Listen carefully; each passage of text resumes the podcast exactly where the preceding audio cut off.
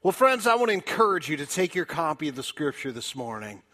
And please turn with me to the Old Testament prophet Haggai. Haggai. Now, I've, I've uh, probably uh, caused your head to explode a little bit through this series here and pronouncing the prophet's name differently than perhaps you're used to. And now that we're just about done with it, going to pull back the curtain and tell you something else. It's actually not Haggai, it's Haggai. All right, but nobody is going to pick up on that one, and I won't worry about it. All right. Well, hey, before we get started, I, I just want to let you know that uh, after this is done, I need to talk to you about something.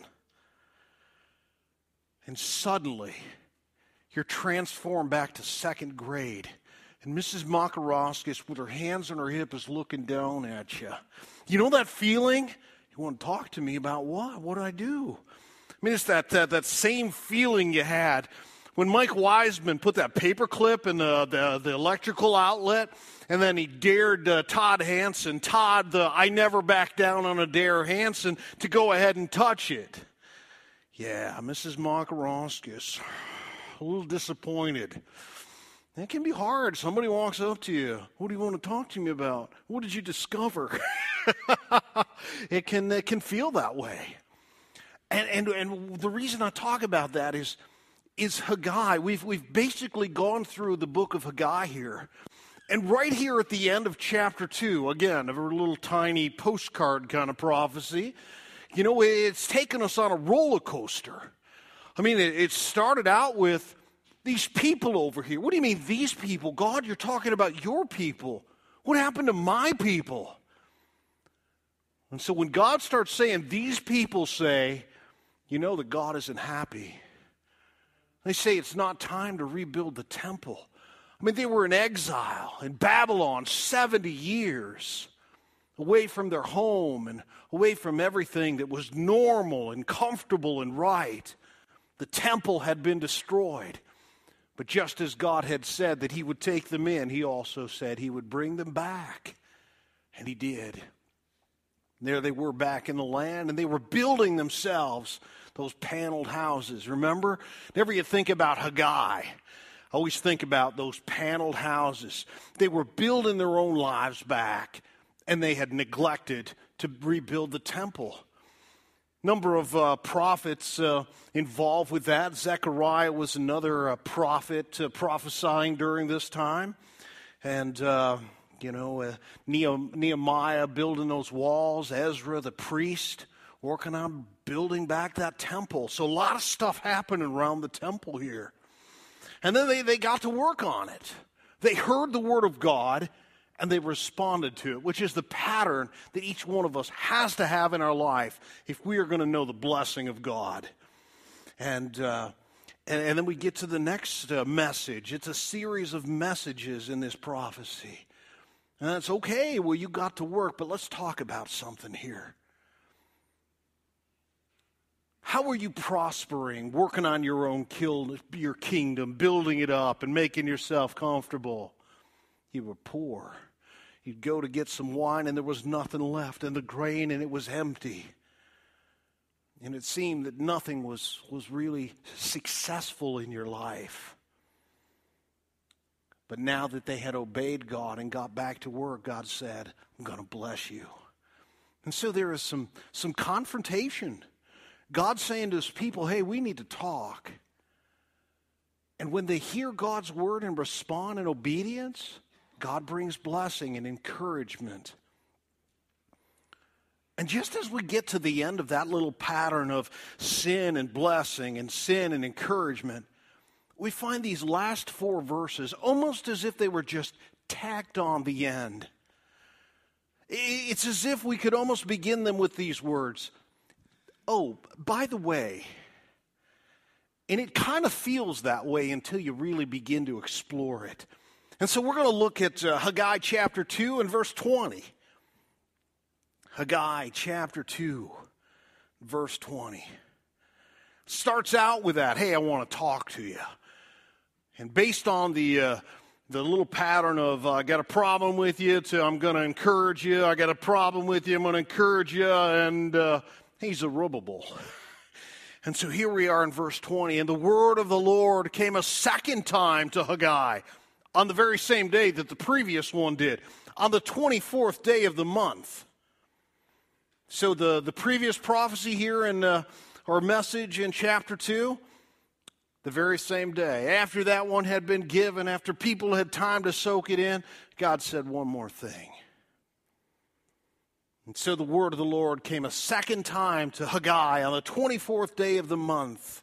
And again, it, it kind of feels like a postscript. You've written out that email, and then you got one more thing, and you don't want to go back and erase everything and try and fit it in grammatically, so you just do the PS, postscript. By the way, but it was a very personal message.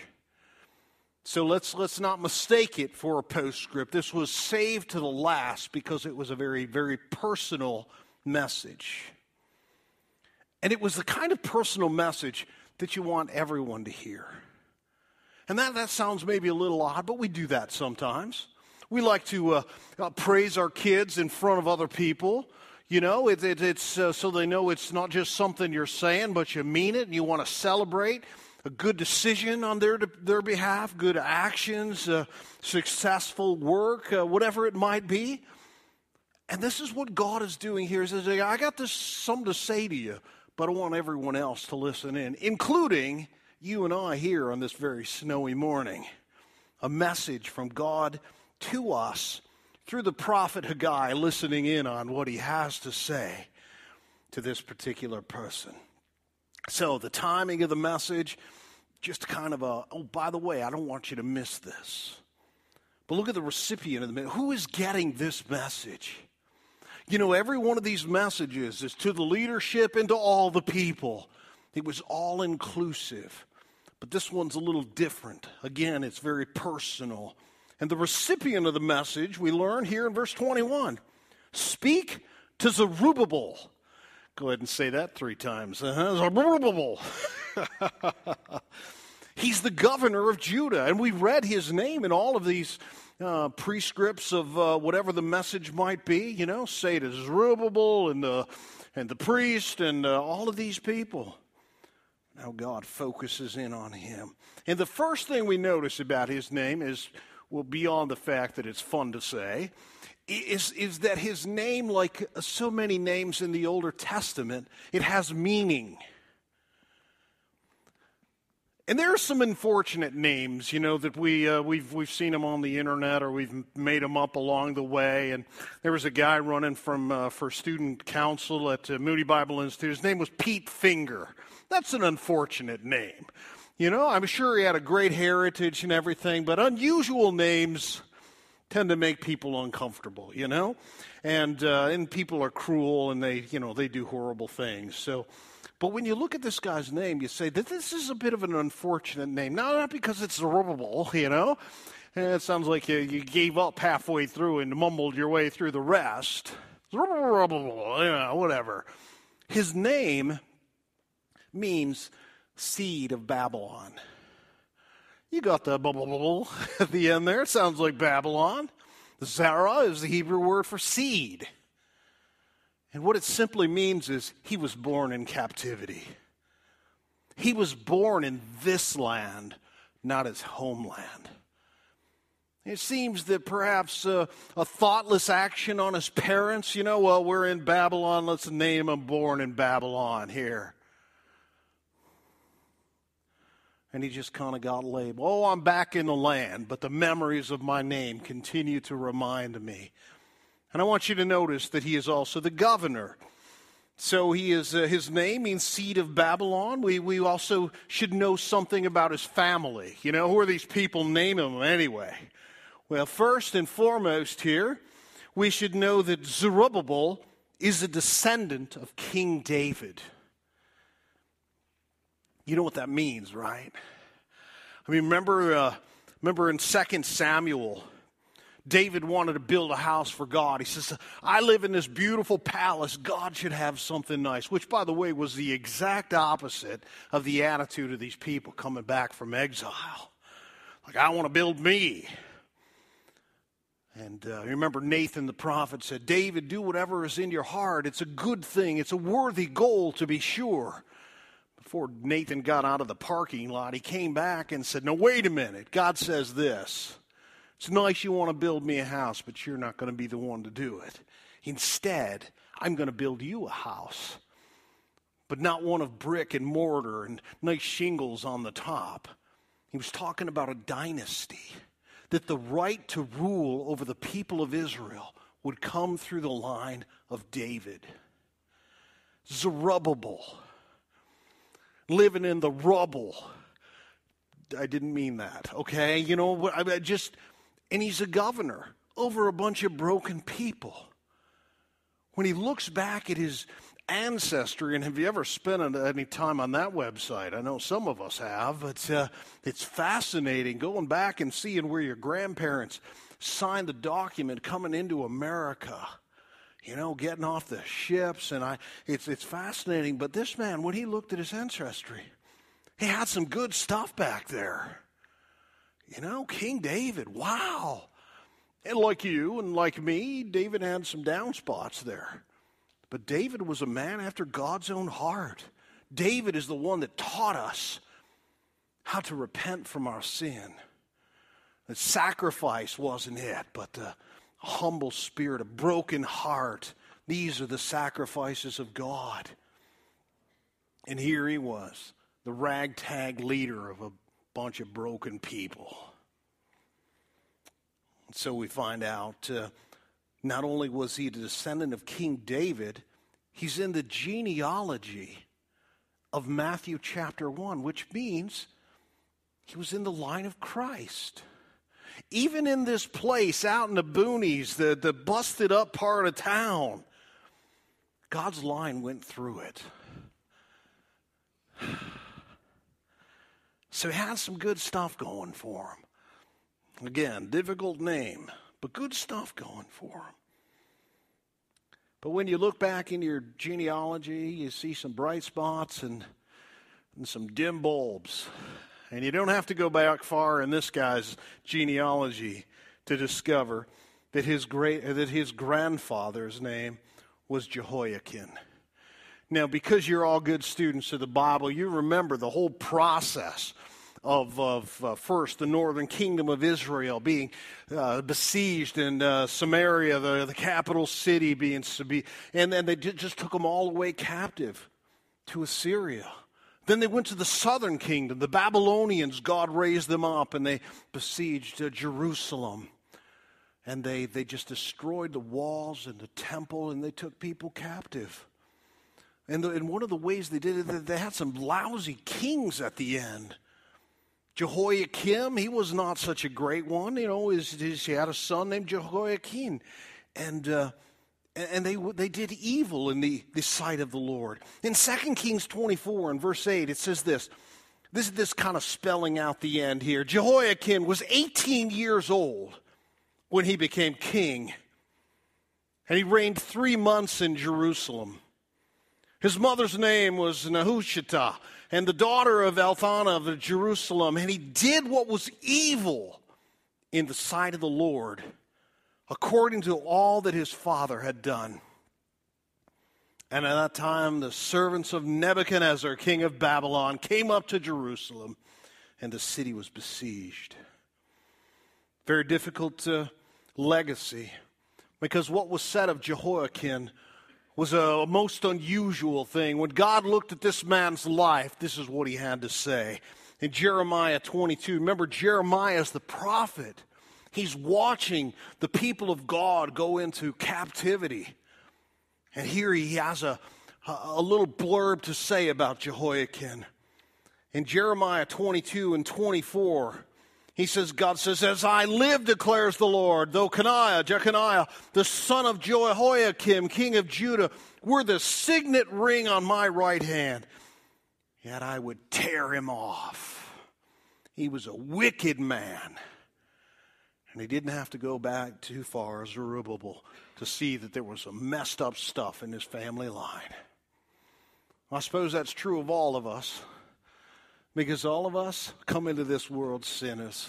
Some of us get really good at it. And yet, every once in a while, there's just one person in the line that says, Enough. The sin has to stop. Zerubbabel was that man. Trying to serve the Lord, fearing God, obeying Him, and leading this ragtag bunch of people. And so his family, his name, his, his legacy, this is the man that God wanted to talk about. We don't know much more about uh, Zerubbabel, but one thing we know is he wasn't a lot different than you and I. Had some high points and some low points. Maybe considering what kind of man he really is, God needed to talk to him. What about this line of David anyway? Am I it? And is this as good as it gets? God wants to have a word with him. And so notice uh, also his title. Again, he's the governor. A disappointment. Who wants to be governor when you were born to be king? That's a good question. When God saved us, he saved us to rule. One day we will rule with him. It'd be a good idea if we start living like it now. And by that, I don't mean telling everybody what they ought to do, but the best way to rule is to serve. You want to have an impact in someone's life? Look out for their best interests. That's what it looks like to lead in God's uh, kingdom. And so we've seen the. Uh, the timing of this message kind of added on. The recipient of this message, this man named Zerubbabel. And uh, now we'll look at the content. What is it that God has to say to this guy? Something that perhaps has some application for you and I. He says this in verse, uh, the end of verse 21 I'm about to shake the heavens and the earth. Now, he's already said that. You remember him talking about shaking the nations? When the people of God had laid again the foundation of the temple.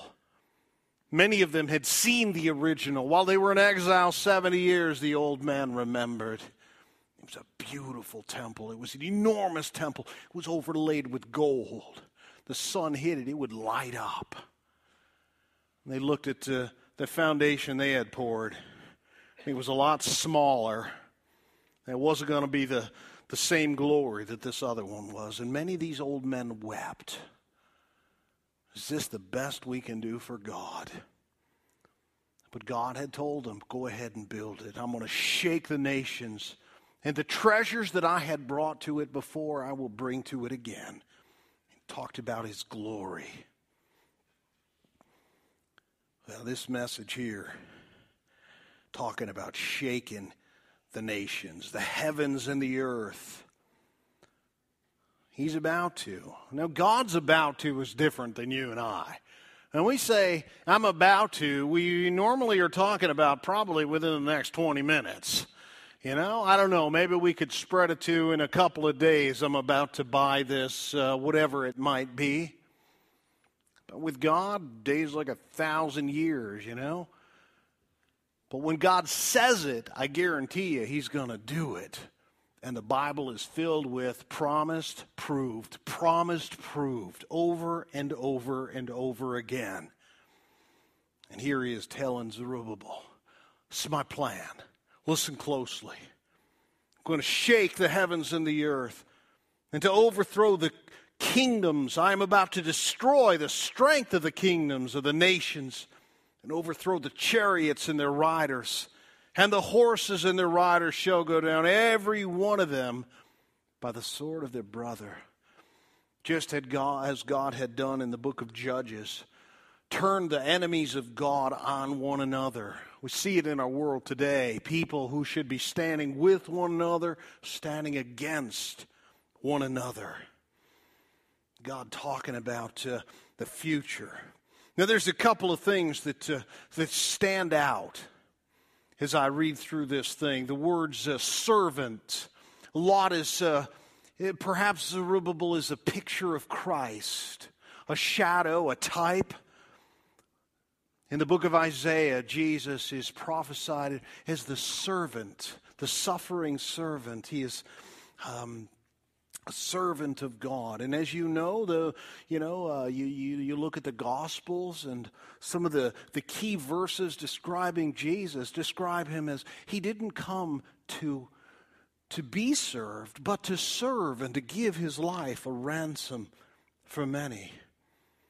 And uh, and notice notice he continues here. I'm going to make you a signet ring, for I have and look at the word chosen you declares the Lord of hosts. So Zerubbabel, my servant, servant of the Davidic line, pointing to the Christ. From the very beginning of Genesis, the thread begins to be spoken about. It's unclear. But as history goes by, you begin you just see that line of Christ beginning a nation with Abraham, then Isaac, then Jacob and then through the, the, his son Judah, that promise continues all the way throughout the Old Testament until you get to the New. And it's just a matter of zooming it down into families. Judah, all of this, this, this large number of people. Judah was, a, was, was the largest of all of the tribes. So, where would the line go from there? This little guy out there watching the sheep, His big, tall brothers walking around like they own it all. But where's the promise go? No, you got one more. Where is he?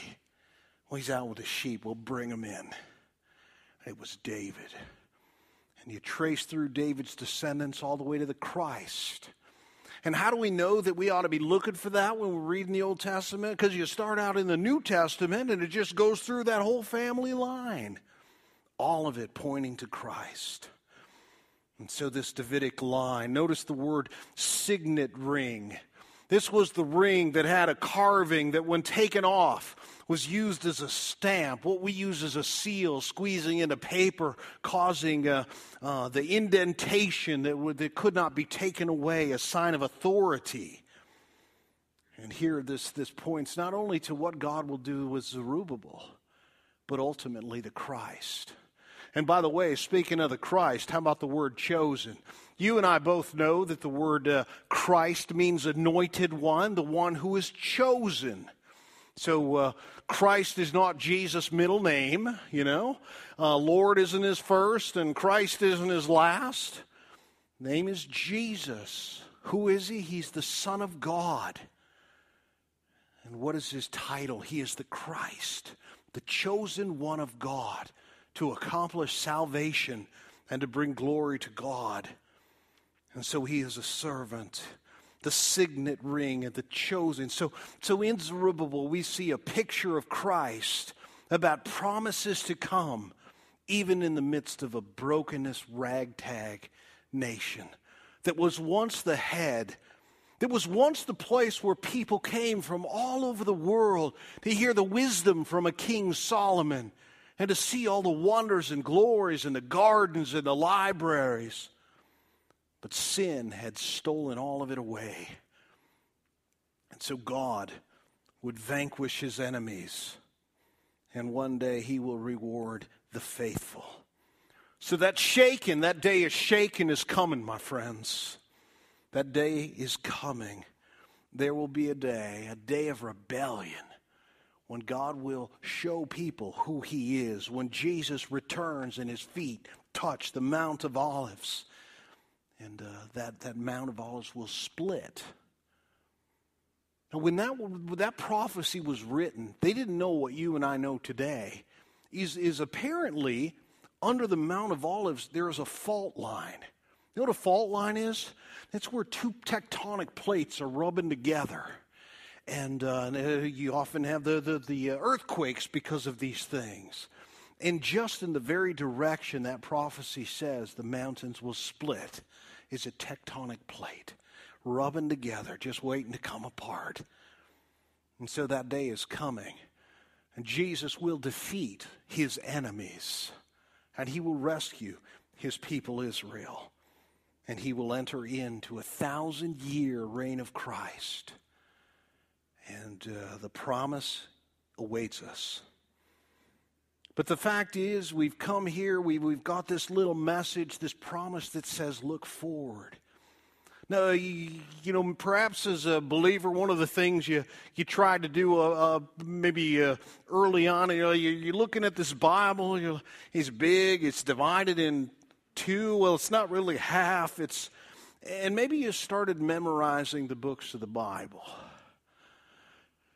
And, and when you did, you know, the Genesis, Exodus, Leviticus, Numbers, and Deuteronomy, that was good. And then you, you know, kind of got lost in the middle. I, honestly, if I was offered a million dollars here, I don't know if I could do it. I, just, I mean, I know them, but, but it's not something I rotely do in my head. I just know what's next door. So, uh, but, but when you come to the end, Haggai, Zechariah, Malachi, you see, they've been restored into the land.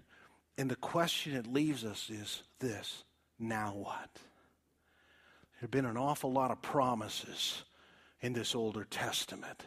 What about the fulfillment? Here it is, pointing us to Jesus. Wherever it is you are, whatever the circumstances may be, it points us to Jesus. It's a good idea. Good stuff happened in your life. It ought to point you to Jesus, to celebrate, to give thanks, to worship, and bring glory to Him. Going through a tough time, friends, it ought to point you to Jesus. Whatever your circumstances may be, whether, whether it's thin or whether it's fat, my friends, it ought to point us to Jesus. But we can't leave Haggai without noting some very practical lessons for God's people today some things we need to hold on to here. Let's, uh, let's uh, sum it up with a sermon in the sentence. It might look like this The blessings of God are reserved for those who work to glorify Him. If we've learned anything in this book, when people sat back to do their own thing for their own purposes and their own glory, they came up empty. But when they repented and turned to God and began to do the things that He called them to do, it is then when their barns were full and they knew blessing and they, they found health instead of sickness and life was good. And so we have this promise of blessing. Now, this was specifically offered to the nation of Israel, and yet the principle is the same. Now, blessings might look different for us than it was for Israel. God laid it out. You know, you plant those seeds, I will bring the rains. The rains don't come, the crops don't grow. And God made a promise to bring the rain. God didn't promise nothing about rain to you and I. And if uh, He did, it, the rain uh, meant bad. You know, God promised us in uh, 2 Timothy that all who live to uh, wish to live godly in Christ Jesus will get a new car every three years. No, He said you'll suffer persecution. You want to live for Jesus, guess what? The blessings of God is I'm going to make it tough. And when it gets hard, you're going to see my grace. And you're going to be able to endure, and people will look and say, How? And you'll be able to give them the reason for the hope that lies within you. And that hope is Jesus. You know, read Matthew 5 and learn about the blessings of God. Blessed are those who mourn well, it doesn't sound like a blessing to me. Maybe we don't understand what the word blessing means then. But the word blessing is God's favor or his goodness bestowed upon us. And that goodness sometimes simply means here's an opportunity to grow. It's going to be tough, but what an opportunity it will be. And so the blessings of God are certainly reserved for those who work to glorify him. So, some lessons. Here's some quick lessons for us. First off, the work of God is begun, sustained, and encouraged by the Word of God. Nothing was happening until God spoke. And they responded in obedience. The Word of God is central. Secondly, God's servants must work together to accomplish God's mission. He spoke to the leaders. He spoke to the religious leaders, the political leaders. He spoke to all the people because the Word of God is for everyone and everyone has a part in obeying it. And so God's servants, His people, must work together. Chapters are written, and if I think specifically in 1 Corinthians and Romans, about the gifts of the church and how all of the gifts working together for the same purpose brings maturity and blessing from God. And so, friends, everyone is necessary. Sitting in the back row is fine, but sitting in the back row and just being a, an, a spectator is not Christianity. God has gifted you for something, and it's necessary for the people around you that you use it. Exercise that gift. I notice also that God's servants must work together to accomplish. Yeah, absolutely. But here, putting God first is the guarantee of God's best. Putting God first is the guarantee of God's best. Seek ye first the kingdom of God and his righteousness. And then all those things you were worried about, God will take care of them. Put the first things first and the second things, not at all. Let God take care of those things.